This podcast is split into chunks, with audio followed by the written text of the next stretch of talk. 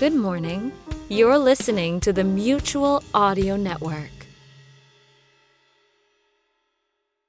It's hard to resist the tantalizing aroma and taste appeal of a sizzling hot dog. The nice part of it is, there's one waiting for you right now at the refreshment stand. It's time to refresh. For your convenience, we have an attractive Excuse me? refreshment stand Hi. with a Do you mind if I slip past you? Thank you. Hot buttered popcorn. Excuse me. golden Ugh. Excuse me. Ow. Excuse me. Jeez. Excuse me. Hey, watch your step. Ice cream ah, and other here we are. things to eat. Oh, yeah. The perfect ice seat. cold cola. Oh, wait. So bright, Lady, what are you doing up here in the taste loft? tingle all its Loft? own. It's the balcony. Are you lost, young man? cola at our Well, it's better to have loft and lost than never to have loft at all. Shh, shh. The show's starting. You stole that from Groucho Marx. Shh.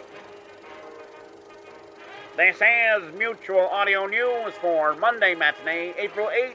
Our first story is yet another season 10 installment of the Sonic Society number 397.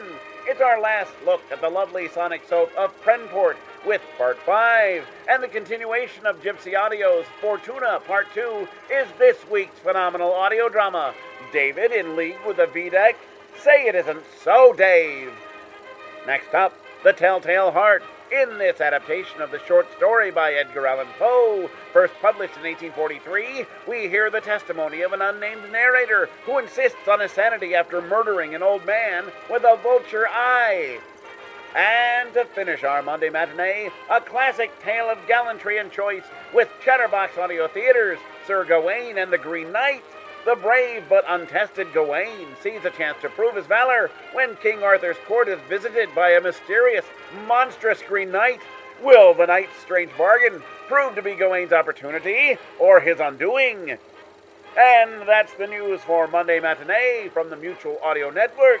We hope you've been to the snack bar already because our first segment follows immediately after I say, What ho!